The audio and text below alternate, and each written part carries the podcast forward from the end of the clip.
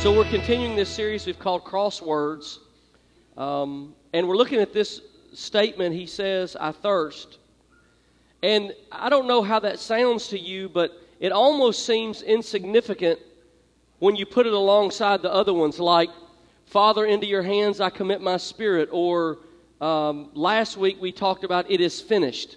I mean, this seems like a whole different category of statement compared to things so powerful as the end of Jesus' life or the submission of the of God the Son's Spirit into the hands of God the Father, or God the Son looking up to God the Father and saying, It's finished. Everything you sent me to do is completely done, it's over, it's finished.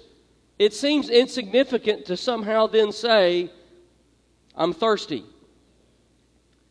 So it makes you wonder why is this in the Bible? Why does it matter that he was thirsty? Why not hungry? Why, why, not, why not I hurt? I think that's what I would have been tempted to say. I, I hurt. My body hurts. Why not I'm tired? Why did he say I'm thirsty? Well, if you have something to write with this morning, I want to give you a few reasons I think it's significant that Jesus said, I'm thirsty. I thirst. So if you, maybe you have a smartphone or something, you want to take a few of these notes down. Here's the, here's the first thought. He was thirsty to show us he was human. Now, scientists tell us that thirst is the most agonizing of all pains. Every uh, uh, the reason is is it affects you on a cellular level. It doesn't just affect an organ, it doesn't just affect your skin, it doesn't just affect your mind, it doesn't just affect it goes down into the very uh, cells of your body and every cell in your body when you're extremely dehydrated is crying out for thirst. I don't know if you ever caught the uh, cable series I Shouldn't Be Alive. Anybody anybody watch the show I Shouldn't Be Alive? Anybody? Yes? Yeah? I got I got addicted to that for a while. I, I don't know what it was the the cliffhanger, the edge, the you know, I sh- I shouldn't be alive. It was a if you never saw it, it was a um it was true stories of people's lives who survived against all odds and it was uh, reenacted in order to tell the story. So nearly every one of the episodes had one thing in common. For those, I probably saw, I don't know, maybe 30 or 40 of them over a few years. But every episode had all, almost all of, every one that I could think of has one thing in common it's thirst. Extreme dehydration. A Boy Scout troop is trapped in the Grand Canyon and a, a massive heat wave uh, looms down on top of them and they begin to bake in the open sun. A couple's lost in the wilderness, separated from any sense of hydration or water. A young family with a baby stranded in Alaska walks for miles in the snow, but not able to uh, rehydrate their body with enough moisture to stay hydrated. Three people are floating day and night in the open water in the Gulf of California. A young lady is running in Utah and falls and breaks her leg. She's lost in a maze of canyons, fighting for her life, sunburned and dehydrated. And the best scene in every episode is always the same. It's when the, it's when the stranded person gets rescued. And the best scene after the person gets rescued almost always happens. They pull them in the lifeboat, they pull them in the helicopter, they pull them in the car, they rescue them wherever they're being rescued, they wrap a, a, a blanket around their body to comfort them, and then they hand them water. They, they have pushed the limits of extreme dehydration with a scorched throat and dry lips. They drink water for the first time, and it feels like you can watch color and life and hydration come back into them. And it's only reenacted. That's incredible. Boy, those are good actors. But when they drink for the first time, you, you almost, oh, oh, you could, you, it makes you thirsty. You could almost feel it coming back into their life, life coming back into their body. Why did Jesus say he was thirsty? Because to be thirsty is to be human. But Jesus' thirst wasn't natural. It wasn't caused by uh, uh, excessive exercise. It wasn't just caused by going too long without water. Jesus' dehydration was caused by a massive loss of blood. And the person who created water was now, in an ironic twist, crying out for water. The living water was dry. In this two word statement, Jesus pulls us into this mystery we call the incarnation. Now, incarnation is the, is the doctrinal word for the idea that Jesus wasn't half God and half man. He wasn't 50% this and 50% that, but that somehow, in some unexplainable mystery, Jesus was 100% God and 100% man. That's what the incarnational doctrine says. What the incarnation really is, is a mystery that we can't really explain. Incarnation is just a name that we give to this mystery. This mystery is not so much to be uh, explained as it is to be experienced. So, uh, an agnostic or an atheist might look at this mystery we call incarnation and they may jab a hole in it and say, it sounds like a cop out. If Jesus really is God, if Jesus really is human, if Jesus really is fully both, why can't you explain it? How can he be all God and all human?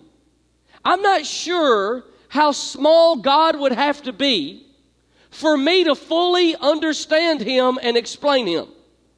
But I'm pretty sure I'm not interested in following a God that's small enough for me to fully understand and fully explain. If Jesus is God, why would he ever be thirsty? Because he's also human. And there's no biological or scientific answer that satisfies how he can be both. But love will explain some things to us that science can never explain. At the time of Jesus' death, there were some Greeks who thought Jesus was a spirit. He wasn't, he wasn't real, he wasn't, he wasn't a real body, he was just a spirit who appeared to be a man. So, since he only appeared to be a man, he didn't really die, he appeared to die. Some went so far as to say it wasn't really Jesus on the cross, it was Simon. Simon was on the cross, the, the one who, uh, according to tradition, and maybe you see the movie, you know, they have him kind of pick Jesus up and carry the beam for him. Some people say he's the one that was really on the cross. Today, there's some people who believe Jesus didn't die on the cross at all. By the way, including most Muslims. Most Muslims believe that Jesus didn't die on the cross. Some Muslims believe that Jesus was crucified, but he was taken down and rescued before he died. Other Muslims believe that God saved him and took him to heaven before his death. Some others believe a man was arrested and crucified in Jesus' place. Now, it's important that Jesus was really thirsty, like we're really thirsty. It's important that he really died the way that we really died. If Jesus wasn't really human, then he couldn't really die. If he couldn't really die, there's no forgiveness for sin. That's a critical understanding. Hebrews 2 17 and 18 in the uh, New Living Translation. Listen to this. Therefore, boy, if, if you have any word that even sounds like this in your Bible, it'd be good to circle it. Therefore, it was necessary. Therefore, it was necessary for him, Jesus, to be made in every respect like us, his brothers and sisters, so that he could be our merciful and faithful high priest before God. Then he could offer a sacrifice that would take away the sins of the people. Since he himself has gone through suffering and testing, he is able to help us when we're being tested. He had to be like us. In other words, he had to be where we are so he could bring us to where he is. Do you know, do you know what the saying, I thirst means? When Jesus says, I thirst, here's what it means it's Jesus saying to you and me, I know how you feel. I know how you feel. I have felt what you feel, and I know what it feels like to be human. I know what it feels like to suffer. I know what it feels like to want. I know what it, it feels like to feel, to hurt, to desire, to long, to ache, to want. This was a thirst produced by a man who carried the sins of the entire world. He was thirsty to show us he was human. Now, here's the uh, next thought. He was also thirsty because he drank the sin of the world. Now, that's an important thought. He was thirsty because he drank the sin of the whole world. Sin always leaves you thirsty. Sin never satisfies you. Sin never replenishes. Sin has no life giving ability into it. Jesus was thirsty because he drank the sin of the whole world. There are only two times in the entire Bible that the Bible says that Jesus was thirsty. Once, right here on the cross, when he said, I thirst. The other instance was an occasion when he was sitting by a well and he met a woman who had come to the well to get water. And what followed was a revealing conversation about how to know God.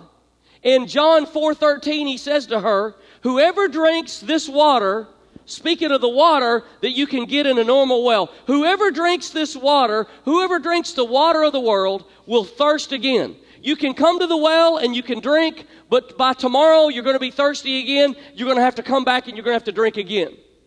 Now, Jesus was speaking both naturally and he was speaking in metaphor.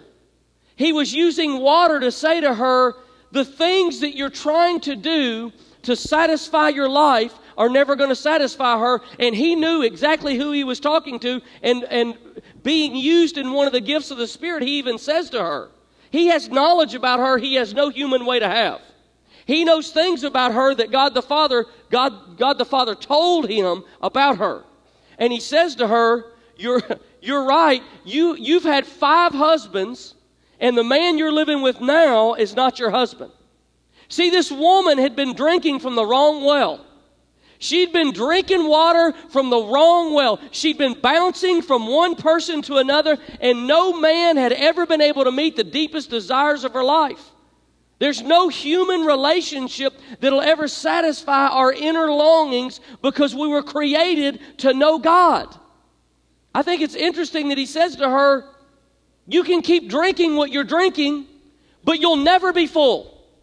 You'll never be full. You'll never be satisfied. Your heart will always ache. Your mind will always be plagued with these things. You'll always be driven by worry and by fear and by anxiety, never by peace, never by satisfaction, never by joy. The fruit of the Spirit will never be yours because you're drinking from the wrong well. So I just happened to think about that.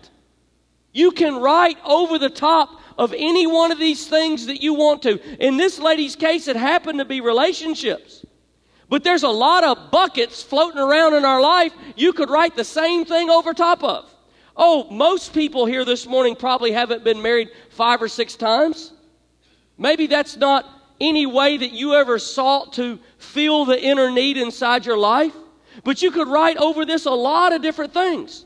So let me find the one I want. Here we go. You could write over this possessions.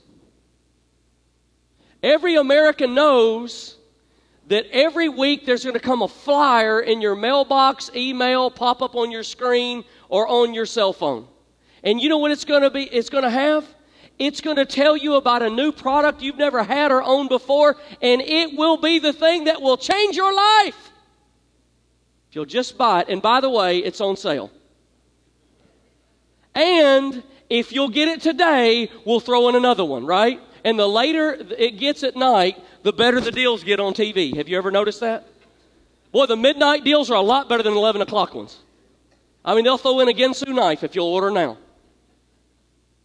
and possessions. We can take the possessions of the world and we can keep filling ourselves up with them. If I just owned this, if I just had a new car, if I just somehow was able to buy a, a, a vacation home, or if I was just able to have a cabin, or maybe a boat, or, or maybe uh, this set of golf clubs, or if I was just able to buy this technology or this phone or this computer, if I was able to have a house like so and so has, if I was ever able to just fill my life up with these possessions, if I was, but here's what this looks like it is just like pouring in dry and dirty nothing. That's what you do. You can drink and drink and drink and drink, and you'll never be full. You'll never be full. Like this woman, she poured in her life. She tried to fill the bucket up with relationships. Oh man, oh man, oh man, oh man.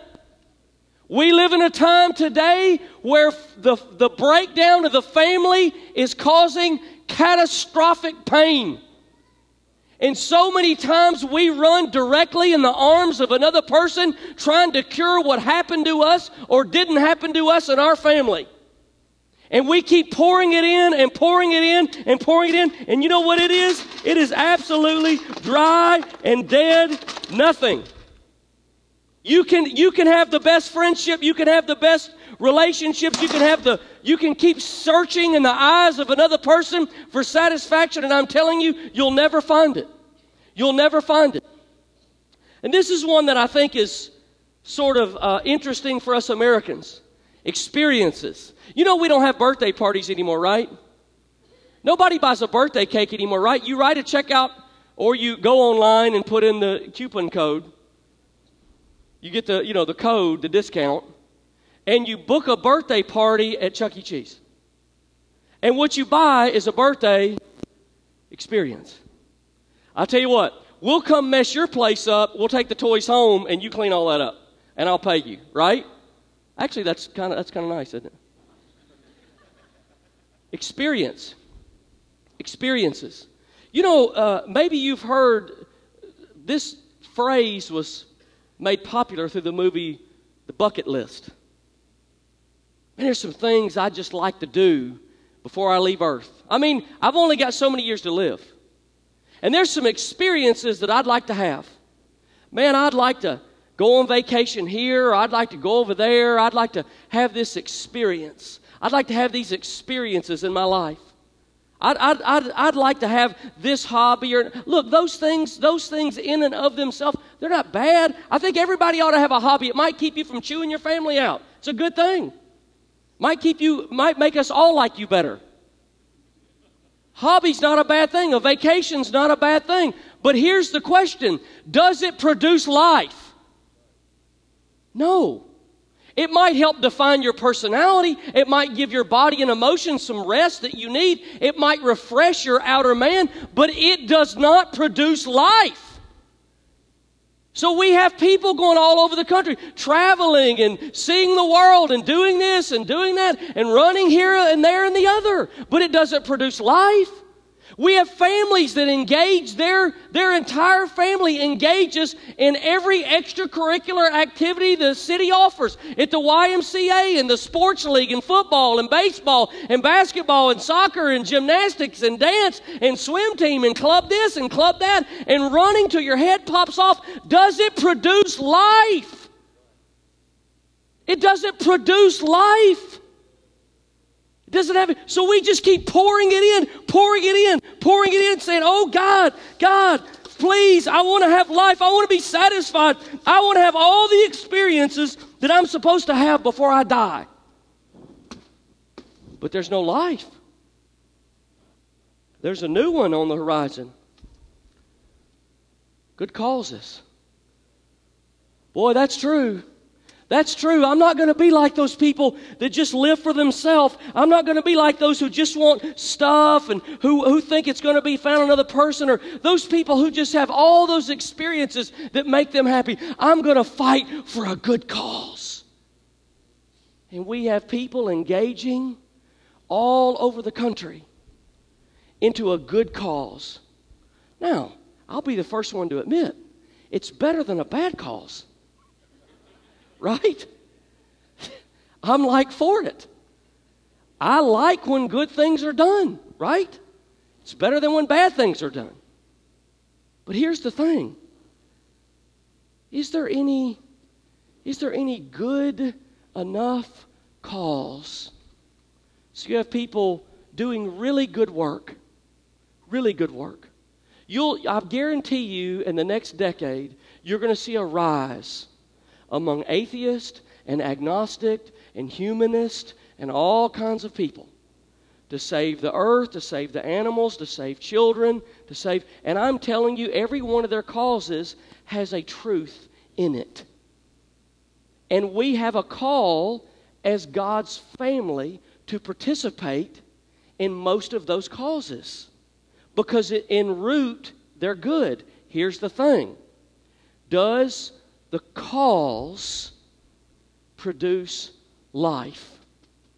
Does it produce life? Can I be so captured and become so passionate by a cause that it will fill me up inside and make me fully alive? Is that, is that possible? We just keep pouring these good works and good things that we're doing in our life, and in the end, it doesn't, it may bless another person, it may provide relief but it has no spiritual life in it. I will thirst again. I will thirst again. We live in a culture that tells us when we get a little bit more, we'll be satisfied. When we arrive, we'll be satisfied. When we achieve, we'll be satisfied. When we attain, we'll be satisfied. When we, when we just invest our life in the right external cause, we'll be satisfied. The only problem is there's no stopping point. No matter what level you're on, just a little bit more always seems to be the answer that promises satisfaction but never del- delivers it. But Jesus said, if you drink this water, you'll thirst again. You'll always want more. The woman at the well drank sin and it left her thirsty. She was running through men like water, but she was never satisfied. No matter what well you drink from, no matter what bucket you drink from, you'll always get thirsty again. This woman's thirsty because she's drinking from the wrong bucket. Why was Jesus thirsty? The same reason the woman at the well was. He was drinking the sin of the world. There's no life in sin. There's no life in causes. There's no life in relationship. There's no internal life inside those things. He drank all the sin of the world and it left God dehydrated. This is what it comes down to. Because Jesus was thirsty, we don't have to be. He took our thirst on himself. We don't have to go looking in other places. Later on in that same occurrence in John 4:13, Jesus answered, "Everyone who drinks this water will be thirsty again, but whoever drinks the water I give him will never thirst again." So Jesus has living water. He has a bucket. He, and he is a spray that comes inside. We will never thirst again when we drink the water that Jesus gives satisfies our soul, pours in life. By the way, the woman did drink the living water. She did drink the living water and she went back to town and she told people what had happened. She said, Come meet a man that told me everything I ever did. And they came to see for themselves. And the Bible says that many of them believed. So many of them believed that they begged Jesus to stay a couple of days with them. Just stay with us and keep explaining, keep talking to us, keep giving us this living water. And Jesus did stay with them two days, and many more of them believed because he stayed, the Bible said. By the way, church tradition says that this woman that Jesus met at the well became the pastor of the church in that city. She drank from the well, and she never thirsted again. Jesus' words were true. She was satisfied. There's one true well, there's one true source, and if we drink from it, we'll never thirst again. He was thirsty because he drank the sin of the world. Here's the last one He was thirsty to show us desire. He was thirsty to show us desire, to crave, to desire, to long for, to want. We see him talking to the woman at the well, and his thirst his thirst keeps him there. His thirst for what? His thirst to help her. The disciples go into town and they go to get something to eat, and Jesus says, No, I'll be here if you need me. I'm going to stay here. His thirst for her soul, his thirst to help her, his thirst to show her God's love kept him there. Now, here he is hanging on the cross again, and he's thirsty again. He's thirsty. Thirsty for what? He's thirsty to help us. He desires, he longs, he craves to help us. His thirst keeps him on that cross. The Bible said he could have called for thousands of angels to come and pull him off that cross, but his thirst kept him there. His desire kept him there. His desire for you kept him there. The Bible says that Jesus is the living the fountain of living water. But as you look on the cross and Jesus says, I'm thirsty, the fountain of living water is drying up. The source is dying. God comes to earth to offer living water to humanity, and humanity chooses to destroy the spring. This reminds me so much of Jeremiah 2, verse 13. Jeremiah, who had been called by God to speak his word to Israel, he says in Jeremiah 2:13, "My people have committed two sins. They have forsaken me, the spring of living water, and have dug their own cisterns, broken cisterns that cannot hold water." The people had forsaken God and had chosen instead to drink the muddy, runoff water with broken containers that would hold no water in the end. So, this morning, I want to ask you what is it that you want? What is it that you desire, the deepest desire of your heart? What well are you drinking from? What well are you, what bucket are you depending on to provide your soul satisfaction and life and peace, strength and joy and heaven? What, what bucket are you drinking from? There's only one thing that you and I can ever desire that will ever satisfy us Jesus. There's nothing else that'll ever satisfy your soul. John 7 37. On the last and greatest day of the festival, Jesus stood, this is what the Bible says, and said in a loud voice, Let anyone who's thirsty come to me and drink. Let anyone who's thirsty come to me and drink. There's only one well you can drink from that'll ever satisfy your thirst. And that's the well that's found Jesus living water. Drink this water. You'll never thirst again. Drink the water Jesus gives you. This isn't just a message for people who've never accepted Christ. Jeremiah 2:13 doesn't say that. Jeremiah 2:13 says that my people have committed two sins.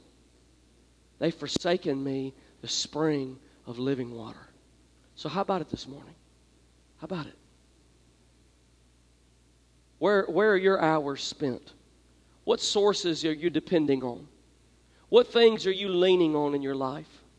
Maybe you've come here this morning and you've been looking for a while, but no matter how hard you try, no matter what changes you find in your life, you try to institute in your life, you can't find any satisfaction. You can't find any internal joy or peace. Why don't you trade that bucket in you're drinking from this morning and why don't you pray and ask Jesus to come into your life today?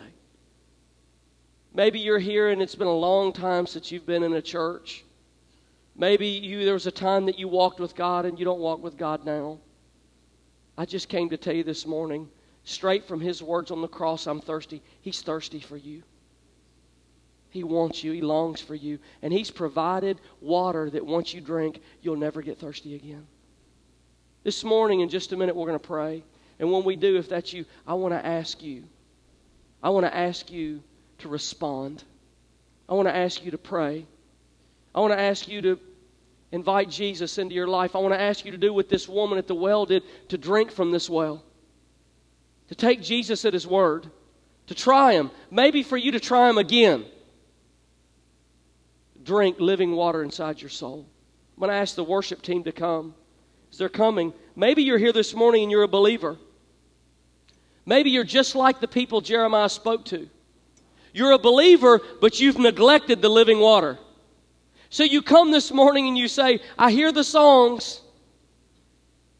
I hear the, I hear the music. I look around and I see people that seem to be alive and filled with joy and passion, and I'm dry and I'm numb. And my relationship with God has grown flat. And I just feel empty this morning. Oh, I'm a, I'm a Christian and I believe when I go to heaven, when I die, I'm going to go to heaven. But if I'm honest with you, if I'm honest with myself, I've been, I've been drinking from some of these buckets, and I've been trying to work my life out, and it's left me empty. And I, I so much need the living water that only Jesus can. In a minute, I want to ask you to respond. I want to ask you to respond and pray. And the same Jesus that poured this water into this woman's life, He's waiting. You drink from the right bucket, your life will start to change. Maybe, maybe you came this morning and you say, the truth is, I'm just thirsty. I'm just at a place in my life that I'm thirsty. I want God. Just like Jesus thirsted for me on the cross, just like Jesus thirsted for that woman at the well, I'm thirsty back for Him. I just want Him. I want Him. I crave Him. I long for Him. I, I desire Him. I, I wrote a thought down when I was preparing this message that struck me. I've never heard it or thought about it this way.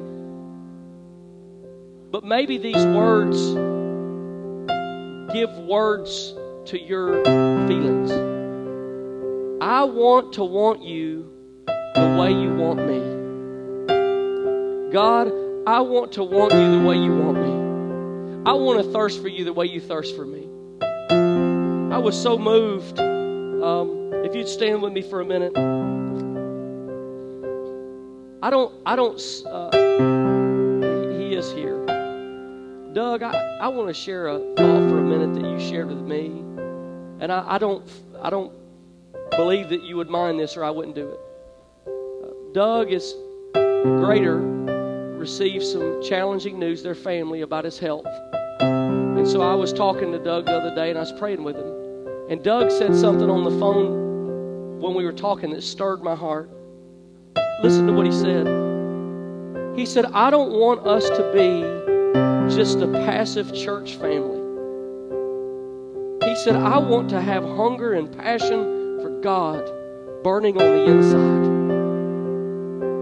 Man, that struck my soul. I don't want to be just a passive church family. I don't want to mail it in, check the box, just reply to the email. Said, I don't know how that looks on the outside necessarily, but I don't even think it has a lot to do with the outside. I want it to be alive inside. I want to be alive. I want our family to get it, to catch it, to know it. Passionate, to be hungry. Thirst. Every cell of your body to crave God. I want to thirst. I want to long. I want to, I want to I want to long for God. Well, maybe one of those fits you this morning. I'm going to ask everybody to close your eyes. And I want to give you an opportunity to respond. It's very important that you respond. It, it, it's not important that you just hear, it's important that you act on what you hear. It's important if the Holy Spirit speaks to you. If I speak to you, it doesn't matter. The Holy Spirit speaks to you. It's very important that you respond. So I'm going to ask the prayer team to come this morning. While they're coming, every eye closed. If you're here this morning, you say, I'm, I need to reconnect with God. I've been away from Him, maybe out of church for a while. And this morning, I need to reconnect with God. I need to invite Jesus back into my life. I need to ask Him for forgiveness. With every eye closed, would you just lift your hand? I want to pray with you this morning and say, That's me. That's me. I, I need, I need to invite Jesus back into my life again or into my life for the first time. Would you lift your hand? Can I see you?